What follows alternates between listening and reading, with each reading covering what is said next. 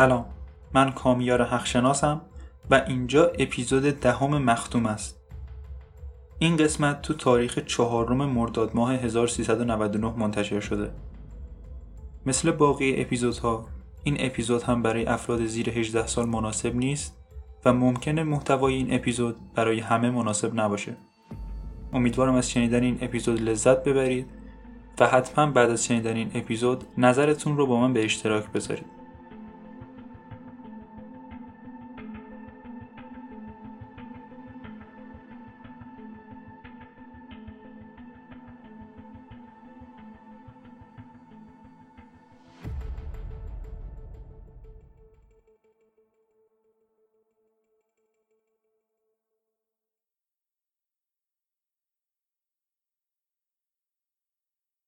ماشین رو یکم بعد ساعت دو پس دادم. بغل یه دکه وایسادم تا یه ساندویچ و یه تیکه پای بخورم. و دفتر یادداشتم و مرور کردم. سعی کردم ارتباط بین چیزایی که فهمیده بودم و پیدا کنم. وندی هانیفورد اون یه نقطه ضعف واسه مردای سمبالا داشت و اگه می‌خواستی می‌تونستی رد این موضوع رو تا احساسات حل نشده ای که برای پدری که هیچ وقت ندیدش داشت دنبال کنی. تو دانشگاه متوجه قدرتی که داشت شد و با استادا رابطه برقرار کرد. یکی از اونا زیادی بهش چسبید و باعث شد همه چیز خراب شه. وقتی اون قضیه خوابید، وندی خودش رو بیرون از دانشگاه تو نیویورک رو روی پای خودش دید. تو نیویورک مردای مسن زیاد پیدا می شدن. یکی از اونا اونو به ساحل میامی برد. همون نفر یا یه نفر دیگه یه سابقه شغلی براش دست و پا کرد. تا اون بتونه آپارتمانش رو اجاره کنه. تو این راه احتمالا تعداد زیادی مرد مسن بودن که اونو برای شام بردن بیرون 20 دلار کرایه تاکسی بهش دادن و آخر شبم قبل رفتن 20 30 50 دلار رو میز کنار تخت گذاشتن. وندی هیچ وقت همخونه نیاز نداشت. با توجه به اینکه از مارسیا مارسل خیلی کمتر پول می‌گرفت به اون کمک مالی هم می‌کرده.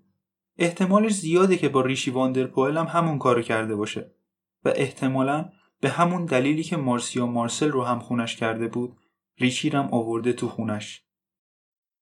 همون دلیلی که به خاطرش اصرار داشت مارسیا بمونه. واسه اینکه تنها بود تو کل زندگیش همیشه تنها زندگی کرده بود و تنها همدمش روح پدرش بوده. مردایی که گیرش می اومدن مردایی که به سمتشون کشیده می‌شد کسایی بودن که به زنای دیگه تعلق داشتن و وقتی کارشون با اون تموم می‌شد می‌رفتن سمت اونا. وندی می‌خواست کسی تو آپارتمان خیابون باهون باهاش زندگی کنه که نخواد ببرتش تو تخت. کسی که یه همراه خوب باشه. اول مارسیا. و مگه احتمالا وندی وقتی مارسیا با سر قرار رفتنش موافقت کرد ناامید نشد؟ حدس می‌زنم شده بود. چون با اینکه یه همراه واسه قراراش پیدا کرده بود یه دوست رو از دست داده بود. دوستی که متعلق به اون دنیای کثیف بیرون نبود. کسی بود که می‌تونست با اون جنبه بیگناه و معصوم وندی ارتباط برقرار کنه. بعدش هم ریچی که احتمالا حتی همخونه بهتری هم بوده. ریچی یه همجنسگرای محجوب و کم حرف که دکور خونه رو بهتر کرده بود. غذا میپخت خونه رو وقتی وندی نبود نگه میداشت. لباساش رو هم تو حال نگه می داشت و رو کاناپه می خوابید. وندی هم در عوض برای ریشی یه خونه فراهم کرده بود. یه همراهی زنانه بهش داده بود. بدون چالش های سکسی که زندگی با زنای دیگه شاید برای ریشی می داشت. ریشی با اون همخونه شد و دیگه به بار گیا نرفت. پول غذا رو دادم و رفتم. رفتم سمت خیابون برادوی و سمت هتل. یه گدای چشم قرمز با لباسای کهنه جلوی راهمو گرفت. ازم پرسید پول خورد دارم یا نه. سر تکون دادم و به راه رفتنم ادامه دادم. دوباره اومد سر راهم. یه جوری بهم نگاه کرد که انگار می‌خواست بهم بد و بیراه بگه. البته جرأتش هم نداشت. چقدر دیگه می‌خواستم این ماجرا رو ادامه بدم؟ می‌تونستم برم ایندیانا و واسه خودم دردسر درست کنم. خیلی راحت می‌تونستم اسم اون استادی رو که رابطه وندی اون همه ماجرا براش درست کرده بود و پیدا کنم. خود استادرم می‌تونستم پیدا کنم. می‌تونستم بفهمم که هنوز تو دانشگاه هست یا نه. اون با هم حرف می‌زد. می‌تونستم به حرفش بیارم. می‌تونستم استادای دیگه که با وندی رابطه داشتن رو پیدا کنم. همینطور دانشجوهای دیگه که وندی رو میشناختن. ولی همه اینا چه چیزی می‌تونه بهم بگه که من ندونم؟ من بیوگرافی نمیوشتم داشتم تلاش می‌کردم اونقدری شواهد به دست بیارم که بتونم یه چکیده ای از زندگی اون به کیل هانیفورد بدم. بهش بگم اون کی بود؟ چرا زندگیش اینجوری تموم شد؟ احتمالا همین الانم اونقدری اطلاعات داشتم که کارو تموم کنم. تو ایندیانا چیز اضافه گیرم نمیومد فقط یه مشکلی بود.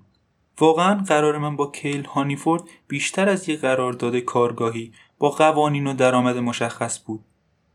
پولی هم که اون می‌داد یه هدیه بود. مثل اون پولی که من به پانک و اون متصدی اداره پست دادم. و در ازاشم من داشتم بهش یه لطفی می‌کردم. درست مثل کارهایی که اونا برای من کردن. من برای هانیفورد کار نمی‌کردم. پس فقط به خاطر اینکه جواب سوالای هانیفورد رو داشتم نمی‌تونستم کارمو تموم کنم. خودم هم یکی دو تا سوال داشتم و هنوز کامل به جوابشون نرسیده بودم بیشترش رو می‌دونستم یا فکر می‌کردم می‌دونم ولی هنوز چند تا جای خالی بود و می‌خواستم پرشون کنم. وقتی اومدم داخل وینسنت سر میزش بود. چند وقت پیش با هم بد رفتار کرده بود و هنوز مطمئن نبود باید چه احساسی به هم داشته باشه. تازگی واسه کریسمس ده دلار بهش داده بودم و قاعدتا باید می‌فهمید که مشکلی با هم نداریم. ولی هنوزم وقتی می‌رفتم سمتش می‌خواست خودشو جمع کنه. الانم همین کارو کرد. بعدش کلید اتاقم و یه تیکه کاغذ بهم داد. رو کاغذ نوشته بود که کنی زنگ زده. یه شماره هم بود که باید به این شماره زنگ می‌زدم. از اتاقم بهش زنگ زدم. گفت آه متیو چه خوب که زنگ زدی. مشکل چیه؟ هیچ مشکلی نیست. مشغول لذت بردن از تعطیلی من یا باید این کارو می‌کردم یا می‌رفتم زندان. و منم برای زندان ساخته نشدم. مطمئنم خاطرات ناخوشایندی رو برام زنده می‌کنه. متوجه منظورت نمیشم؟ خیلی غیر مستقیم حرف می‌زنم. با صدفان کوهلر خوب صحبت کردم.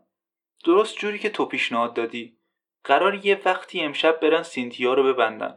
منم یکی از متصدیای بار رو گذاشتم که اونجا رو به چرخونه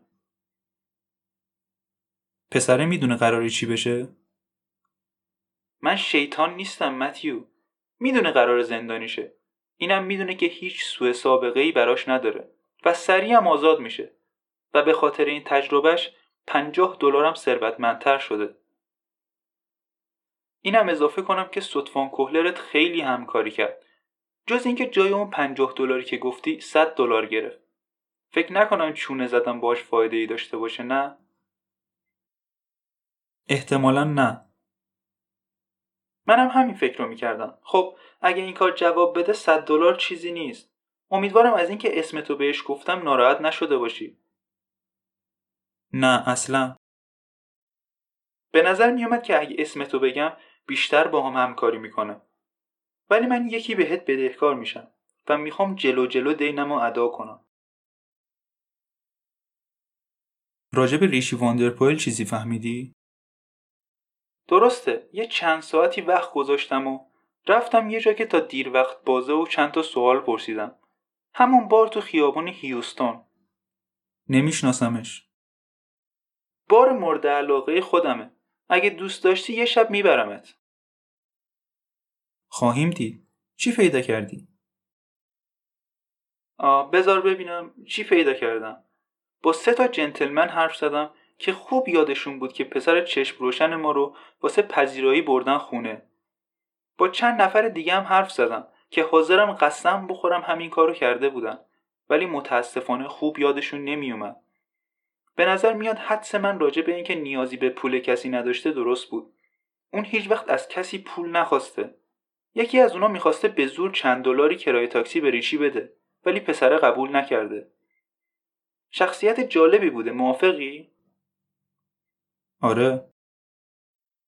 تو این روزا و تو سن اون چیز کمیابیه. این یکی از چیزایی بود که فهمیدم. ولی بقیه چیزا فکر کنم بیشتر توجه تو جلب کنه بگو. به نظر میاد ریچارد اونقدرها هم سکسی نبوده. ها؟ آه کشید. پسر عزیزمون زیاد دوستش نداشت و توش خوبم نبود. حدس می‌زنم فقط به خاطر استرس نبوده. البته به نظر از اون مدلای استرسی و ترسوها میومد ولی این بیشتر طوری بود که انگار با کل ماجرا راحت نبوده. و فقط از خود سکس یکم لذت میبرده. و از هر صمیمیتی هم خودشو عقب میکشیده.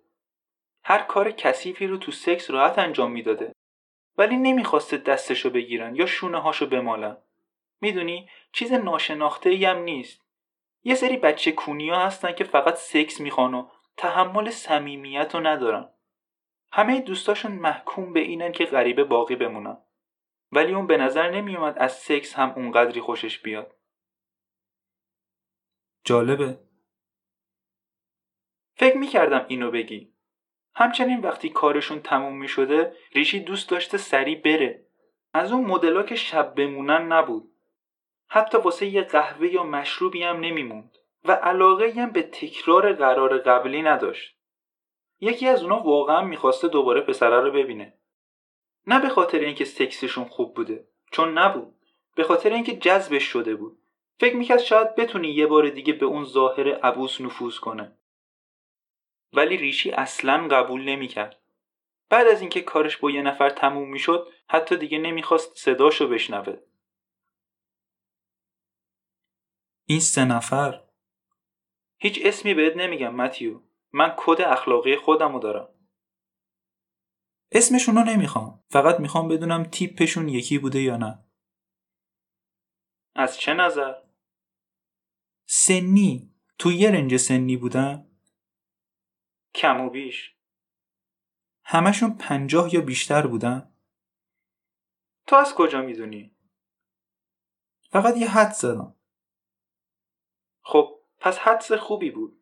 حدس خودم بین پنجاه تا شسته پیرم به نظر می اومدم مثل بقیه ای ما نبودن که جوون موندیم.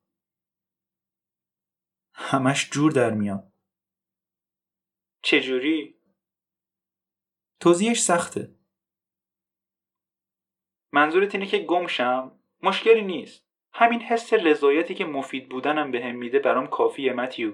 اینجوری نیست که انتظار داشتم یه داستان خوب گیرم بیاد که بتونم واسه نوه هم تعریف کنم.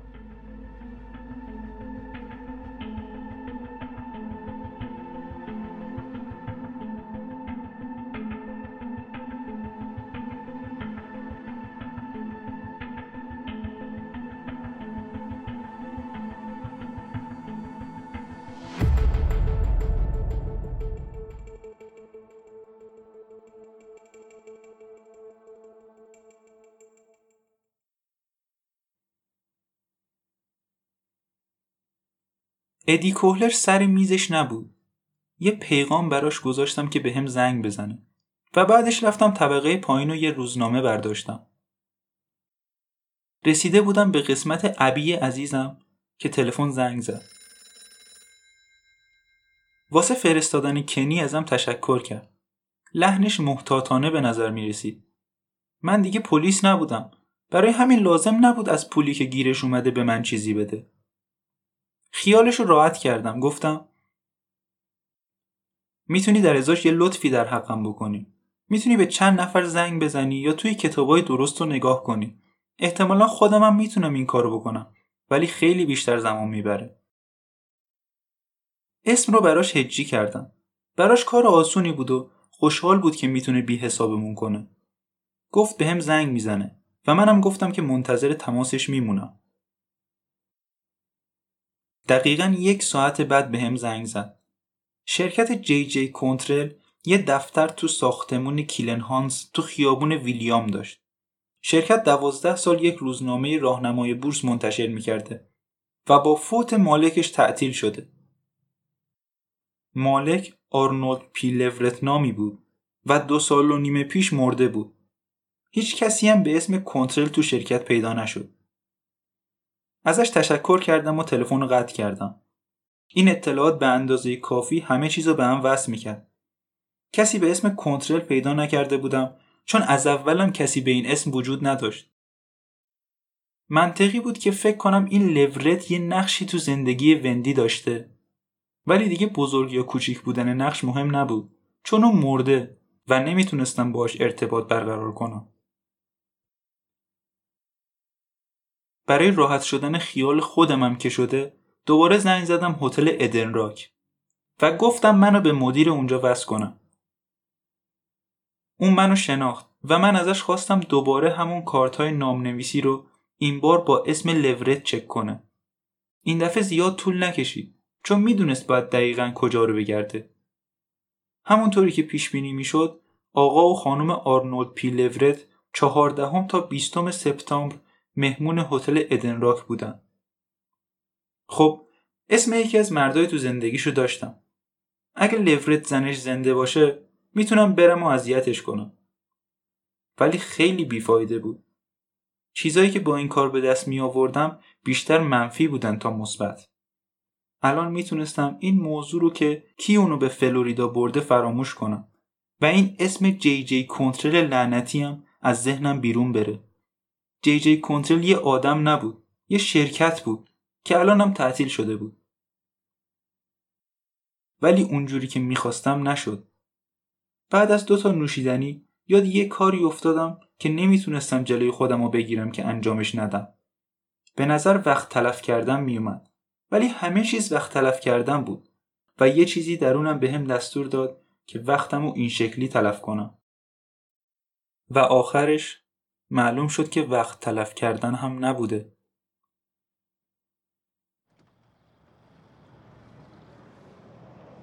تو خیابون نهم یه تاکسی گرفتم و به غور زدن راننده راجع به قیمت گازوئیل گوش دادم. می‌گفت همش توطعه است و داشت بهم توضیح می‌داد که چطور چیدنش. مالک همه شرکت های نفتی یه نفر بود و اونا داشتن با اسرائیل تیم می شدن تا زمین های عربی رو مال خودشون کنن. اون حتی یه راهی پیدا کرد که ترور کندی رو هم به این موضوع ربط بده. یادم نمیاد کدوم کندی بود. گفت این تئوری خودمه. تو نظرت چیه؟ تئوری خوبیه. منطقیه نه؟ زیاد راجع به این چیزا اطلاعات ندارم. آره البته جامعه آمریکایی همینن هیچی نمی‌دونن هیچکس اهمیت نمیده راجع به یه موضوع نظرسنجی کن هر موضوعی و نصف مردم هیچ نظری ندارن. هیچ نظری! واسه همین چیزاست که کشور داره داغون میشه. پس دلیلش اینه. تو خیابون پنجاهم جلوی کتابخونه پیادم کرد. از بین دوتا شیر سنگی رد شدم و از پله ها بالا رفتم و به اتاق میکروفیلم رسیدم. دفتر یادداشتم رو چک کردم تا تاریخ مرگ آرنولد پیلورت رو نگاه کنم. و بعدش یه فرم پر کردم. یه دختر با چشمای ناراحت که یه شلوار جین و یه بلوز شطرنجی پوشیده بود قرقره فیلم درست رو برام آورد. گذاشتمش تو اسکنر و شروع کردم به خوندنش. تقریبا غیر ممکنه که بخوای چیزی از توی روزنامه های قدیمی تایمز پیدا کنی و حواست به چیزای دیگه پرت نشه. بقیه داستانا چشمتو می‌گیرن و وقتتو تلف می‌کنن. ولی من خودمو مجبور کردم که دنبال آگهی فوت مناسب بگردم و سرفصل مربوط به آرنولد فیلیپ لورت رو پیدا کنم. اون فضای زیادی رو اشغال نکرده بود. چهار پاراگراف. هیچ چیز هیجان انگیزی هم تو هیچ کدوم از این پاراگراف نبود. به علت سکته قلبی در خونش توی پست واشنگتن مرده بود. یه زن و سه تا بچه هم جا گذاشته بود. قبل از اینکه سال 1959 روزنامه خودشو به اسم آنالیز هفتگی کنترل تأسیس کنه تو چند تا از بروکرای بورس کار می‌کرد. تو چند تا دانشگاه هم درس خونده بود. در زمان مرگش 58 سالش بود. چیزی که خودم حدسشو می‌زدم. برام جالبه که چی باعث میشه که مردم به فکر یه چیز خاص بیفتن. شاید یه داستان دیگه به چشمم خورده بود که یه چیزی رو به فکرم انداخت. ولی خودم تا وقتی که از اتاق میکروفیلم رفته بودم بیرون و تا نصف پله ها رو هم پایین رفته بودم متوجهش نشده بودم. بعد برگشتم و دوباره رفتم داخل و این دفعه فیلم روزنامه تایمز سال 1959 رو گرفتم. همون سالی بود که لورت روزنامهش رو شروع کرده بود. شاید همین باعث شده بود که این کارو کنم. داشتم داخل روزنامه ها میگشتم که فهمیدم خانم مارتین واندرپوئل هم تو همون سال فوت شده. واقعا انتظار نداشتم آگهی فوتش رو پیدا کنم. اون زن یه کشیش بود ولی مارتین واندرپوئل کشیش معروفی نبود. یه گروهی کوچیک تو اطراف بروکلین داشت. یه آگهی فوت معمولی به نظر می رسید. ولی وقتی یه نگاه دقیقتر بهش انداختم فهمیدم که چرا تایمز این آگهی رو گذاشته.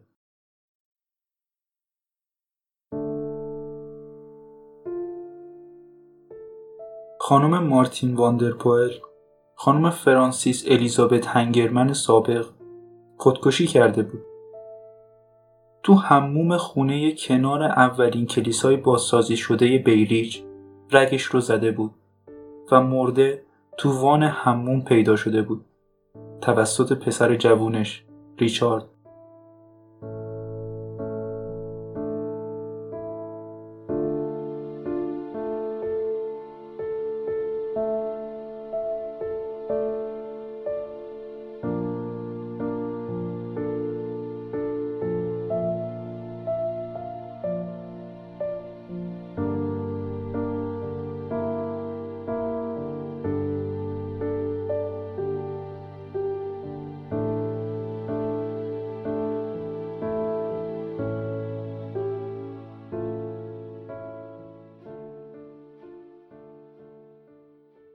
برگشتم آرمسترانگ. ولی برای حس و حالی که توش بودم جای مناسبی نبود. رفتم سمت بالای شهر رو از خیابون نهم تا خیابون کلمبوس قدم زدم. به بارهای زیادی سر زدم. وقتی از قدم زدن خسته می شدم واسه یه لیوان مشروب وای میستادم تو خیابون کلمبوس بار زیاد بود. دنبال یه چیزی میگشتم ولی تا وقتی که پیداش کردم نمی‌دونستم چی بود. قاعدتا باید حدسشو می‌زدم. قبلا هم شبایی مثل این داشتم که تو خیابونای ناام قدم می‌زدم و منتظر یه فرصت میموندم تا بتونم خودم رو خالی کنم. این فرصت یه جایی تو خیابون کلمبوس گیرم اومد. تازه از یه بار ایرلندی بیرون اومده بودم و داشتم مثل مستا راه می‌رفتم. ده دوازده متر جلوتر یه حرکتی دیدم ولی به راه رفتنم ادامه دادم. وقتی اون با یه چاقو تو دستش پرید جلوم می‌دونستم که ساعت هاست دارم دنبالش میگردم. گفت یالا یالا پولتو بده من. معتاد نبود. مردم فکر می‌کنن اونا همشون معتادن ولی نیستن. معتادا وقتی کسی نیست میرن تو آپارتمانا و ماشین تایپی یا تلویزیونی میدزدن. چیزای کوچیک که بتونن سریع بفروشنشون. از هر پنج تا زورگیر فقط یکیشون اینجوریه. بقیهشون واسه این این کارو می‌کنن که از کار کردن پولش بیشتره. و اینکه این کارم باعث میشه فکر کنن چقدر زورشون زیاده. مطمئن شد که من می‌تونم چاقو رو ببینم. تو سایه بودیم ولی هنوز یکم نور بود که باعث می‌شد چاقو برق بزنه. یه چاقوی آشپزخونه بود. دسته چوبی با یه تیغه 15 16 سانتی. گفتم آروم باش. اون پول لعنتی رو نشونم بده. گفتم حتما. فقط چاقو تو بگیر پایین. چاقو عصبی می‌کنه. فکر کنم 19 20 سالش بود. همین جدیدنا جوش زده بود. چون جاش رو چونه و گونه هاش مونده بودم. رفتم سمتش. با یه حرکت سریع چرخشی یه شونه انداختم و وزنم و انداختم رو پای راستم. با پای چپم یه لگت به مش دستش زدم و چاقو از دستش افتاد. رفت که چاقوشو برداره ولی حرکت اشتباهی بود. رفت که چاقوشو برداره ولی اشتباه بود. چون چاقو افتاده بود پشتش و باید واسه پیدا کردنش تقلا می‌کرد. باید یکی از این دوتا کارو می‌کرد. یا مستقیم میومد طرف من یا بر میگشت و میدوید و فرار می‌کرد. ولی به جاش رفت سراغ چاقوش. که کار اشتباهی بود. به سمتری چاقو هم نرسید. داشت تقلا می‌کرد و تعادل نداشت. یه دست انداختم رو شونش و چرخوندمش. یه مشت بهش زدم که درست زیر بینیش به صورتش خورد. جیغ زد و دوتا دستاشو رو صورتش گذاشت. سه چهار تا مشتم تو شکمش زدم. وقتی خم شد با دوتا دستم سرشو گرفتم و با زانو یه ضربه به سرش زدم. ضربه خوب و محکم بود. ولش کردم. گیج دلا وایساده بود. بدنش نمی‌دونست وایسه یا بیفته. چونشو تو دستم گرفتم و هلش دادم. فکر کنم این کارشو ساخت. رو پشتش ولو شد و دیگه هم بلند نشد. یه رول بزرگ اسکناس تو جیب راست شلوارش پیدا کردم. اون دنبال این نبود که واسه برادر یا خواهر کوچیک شیر بخره. نه این یکی فرق داشت. نزدیک دیویست دلار پول تو جیبش بود. یه دلار واسه مترو گذاشتم تو جیبش و بقیه رو گذاشتم تو کیف پولم. بدون حرکت اونجا افتاده بود و تمام این ماجرا رو نگاه کرد. فکر کنم باورش نمی‌شد چه اتفاقی داره میفته روی زانو خم شدم. با دست راست صورتش رو بلند کردم و صورتم رو بهش نزدیک کردم. چشاش بزرگ شده بودن و صورتش ترسیده بود. خوشحال بودم چون که می‌خواستم بترسه. می‌خواستم بدون ترس چیه و چه حسی به آدم میده. گفتم گوش کن این کار سخته. این خیابونا خشنن و تو هم به اندازه کافی خشن نیستی. فکر می‌کنی این کار آسونه ولی از هر چیزی که تا الان فکر می‌کردی سختتره. و الانم این فرصت رو داری که این موضوع رو یاد بگیری. انگشتاشو دونه دونه به عقب خم کردم تا وقتی که بشکنم. فقط چهار تا انگشتو به شستش کاری نداشتم. هیچ جیغ و دادی هم نکرد. فکر کنم وحشت جلوی دردش گرفته بود. چاقوش رو همراه خودم آوردم و تو اولین چاه فاضلاب انداختم. دو تا چهارراه رو تا برادوی قدم زدم. بعدش یه تاکسی گرفتم و رفتم خونه.